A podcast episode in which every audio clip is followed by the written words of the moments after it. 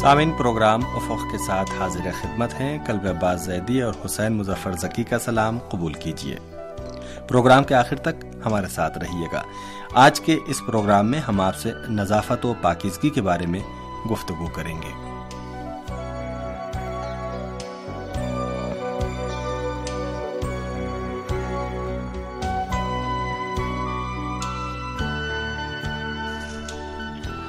سامن جیسا کہ آپ جانتے ہیں کہ انسان اپنے فطری تقاضوں کے مطابق پاکیزگی اور آراستگی کو پسند کرتا ہے اور گندگی نیز ناپاکی سے متنفر رہتا ہے۔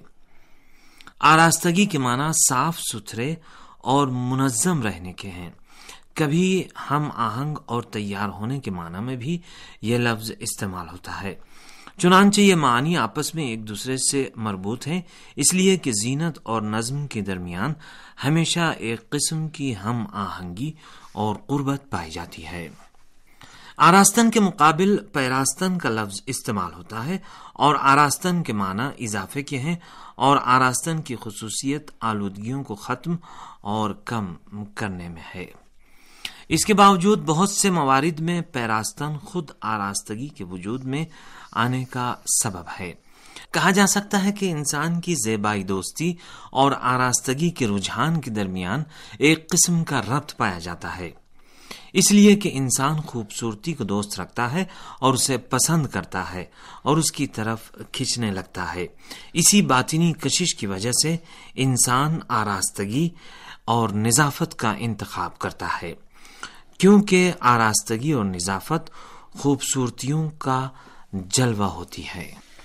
سامعین، آراستگی اور نظافت ایک اچھی عادت ہے جسے لوگوں نے ہمیشہ پسند کیا ہے اور اس پر توجہ دی ہے۔ اور یہ عادت ایسی ہے جس نے زندگی کے مختلف میدانوں میں لوگوں کو متاثر کیا ہے۔ خاص طور پر زندگی کے بنیادی ترین امور، کپڑوں اور ظاہری اصلاح سے لے کر اس کے باطنی امور جیسے عقائد و افکار کو بھی متاثر کر دیتی ہے۔ انسان جب نظافت و پاکیزگی کے ساتھ رہتا ہے تو خود کو عالم ہستی کے ساتھ ہم آہنگ پاتا ہے، اس لیے کہ دنیا خوبصورت اور آراستہ ہے۔ خدا بند مطال نے دنیا کو نہایت ہی خوبصورت پیدا کر کے لوگوں کی نظروں کے سامنے رکھا ہے۔ بعض افراد عالم فطرت کی خوبصورتی اور نظافت کی طرف انسان کے رجحان اور اس سے متاثر ہونے کو، اس کی خوبصورتی اور عظمت کا سبب قرار دیتے ہیں جو ہمارے سروں یا آسمان اور اجرام سماوی کے اوپر واقع دنیا میں متجلی ہوتی ہے، جس نے انسان کو برس ہا برس عالم خلقت کا فریفتہ اور حیرت میں ڈال دیا ہے۔ قرآن کریم نے متعدد آیات میں عالم فطرت کے ظواہر کی طرف اشارہ کیا ہے اور عالم فطرت کے مختلف اور گناگون جلووں اور اس کے پرکشش مناظر کی یاد دہانی کرائی ہے۔ اکثر آیتیں ہمیں کتاب فطرت اور اس کی حیرت انگیز خوبصورتیوں کے بارے میں تحقیق کرنے کی تاکید کرتی ہیں۔ مثال کے طور پر سورہ صافات کی چھٹی آیت میں ارشاد ہوتا ہے کہ بے شک ہم نے آسمانی دنیا کو ستاروں سے مزین بنا دیا ہے۔ خداوند متعال نے فطرت کو گل بوٹوں درخت، پیڑ پودوں، ندیوں اور دریاؤں سے مزین کیا ہے۔ چنانچہ سورہ کہف کی ساتویں آیت میں ارشاد ہوتا ہے کہ بے شک ہم نے روئے زمین کی ہر چیز کو زمین کی زینت قرار دیا ہے۔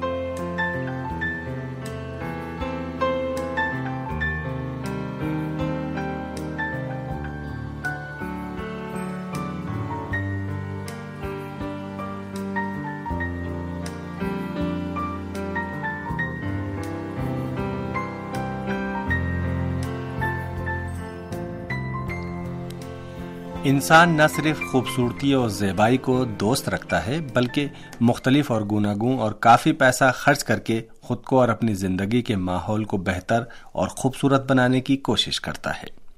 در حقیقت بہت سے لوگ اپنے وقت کا ایک بڑا اور اہم حصہ اپنی زندگی کو بہتر اور خوبصورت بنانے میں صرف کر دیتے ہیں، تاکہ گھر والوں کے ساتھ سکون و آرام کی زندگی گزار سکیں۔ بہت سے ہنری اور ثقافتی آثار انہی رجحانات کی تجلیاں ہیں۔ تاریخ کے مطابق انسان ہمیشہ سے حسن و جمال اور خوبصورتی کا عاشق رہا ہے۔ چنانچہ آپ کو تاریخ کا کوئی بھی حصہ ایسا نظر نہیں آئے گا جو انسان کے حسن و جمال اور خوبصورتی کے احساسات و جذبات سے خالی رہا ہو۔ انسان فطری طور پر حسن و جمال کو دوست رکھتا ہے اور ہر خوبصورت چیز کو دیکھ کر اس کے احساسات و جذبات بھڑک اٹھتے ہیں۔ انسان خوبصورتی کو دیکھ کر مخصوص قسم کی لذت محسوس کرتا ہے اور اسے خوشی حاصل ہوتی ہے۔ یہ کہا جا سکتا ہے کہ دنیا میں خوبصورت موجودات کا وجود خالق کائنات کی گراں قدر نعمتوں کی فطری خواہشات کا جواب ہے۔ انسان نہ صرف خوبصورتی کو دوست رکھتا ہے بلکہ خود کو بھی خوبصورت بنانا چاہتا ہے۔ وہ خوبصورتی کو دوسروں کے اندر بھی دیکھنا چاہتا ہے اور اپنے اندر بھی۔ لہذا اس نے ہمیشہ یہ بات حاصل کرنے کی کوشش کی ہے اور کوشش کرتا رہتا ہے۔ ہنر ایک اہم چیز ہے جو جوہد مسلسل اور کوششوں کے نتیجے میں حاصل ہو سکتی ہے۔ تاریخ اور عمرانیات سے یہ حقیقت واضح ہوتی ہے کہ قوموں کی تہذیبوں کا برترین معیار یہ ہے کہ معاشرے میں خوبصورتی کی پرشکوہ تجلیوں کی طرف ان کے رجحان کی مقدار کتنی رہی ہے۔ اس حقیقت کو جاننے کے لیے ہمیں چین، ہندوستان، روم، مصر اور ایران میں پائے جانے والے بڑے بڑے معاشروں اور قوموں کے ہنری اور ثقافتی آثار دیکھنے پڑیں گے۔ اب سوال یہ اٹھتا ہے کہ حقیقت حسن کیا ہے اور انسان اس کی طرف کیوں مائل ہو جاتا ہے اور اسے اس کی تلاش کیوں رہتی ہے۔ حسن کی تعریف ایک مشکل کام ہے۔ لیکن انسان جسے حسن کی تلاش رہتی ہے، وہ حسن سے عشق کرنے لگتا ہے اور اسے چاہتا ہے۔ وہ جب جھرنوں، پھولوں اور بلبلوں کی دل نشین اور ہم آہنگ آوازوں کو ایک ساتھ سنتا ہے، تو کہتا ہے کہ یہ کتنی حسین آوازیں ہیں اور ان سے کتنا حسین منظر سامنے آ جاتا ہے۔ یعنی ایک مجموعے کے ہم آہنگ اور مناسب اجزاء کو دیکھنے کے بعد وہ اس مجموعے کی تعریف کرتا ہے، بلکہ وہ اس سے بھی بالا تر ہو کر اس مجموعے کو پیدا کرنے والے خالق کی تعریف کرنے پر مجبور ہو جاتا ہے۔ بنا بری آراستگی اور نظافت نے جو خلقت الہی کا نتیجہ ہے، عالم فطرت کو خاص خوبصورتی اور تراوت عطا کی ہے۔ انسان بھی کیونکہ خدا کا پیدا کیا ہوا ایک مخلوق ہے، اپنی اندرونی اور بیرونی دنیا کو دنیاوی زیورات کے ذریعے مزین کرنا چاہتا ہے۔ اسی لیے سجاوٹ اور خوبصورتی ایسے حقائق ہیں جن کے درمیان قریبی رابطہ پایا جاتا ہے۔ ایک طرف سے انسان خدا کی پیدا کی ہوئی مخلوق ہے جو خوبصورتی کو چاہتا ہے اور پسند کرتا ہے، دوسری طرف زینت اور زیورات کے ذریعے خود کو اور اطراف کے ماحول کو سجانا اور مزین کرنا چاہتا ہے تاکہ اس سے لذت حاصل کر سکے۔ اسی لیے دین اسلام انسان کی فطری خواہشات کے مطابق ہے، جسے خداوند مطال نے اس کے وجود اور فطرت میں قرار دیا ہے۔ اسلام میں نظافت و پاکیزگی کی اہمیت کے بارے میں بہت زیادہ تاکید کی گئی ہے۔ سورہ آراف کی اکتیسویں آیت میں خداوند مطال نے لوگوں کو مسجد جاتے وقت زینت کے ساتھ یعنی پاک صاف کپڑے پہن کر جانے کی دعوت دی ہے۔ چنانچہ اسلام میں صرف ظاہری تہارت کی تاکید نہیں کی گئی ہے۔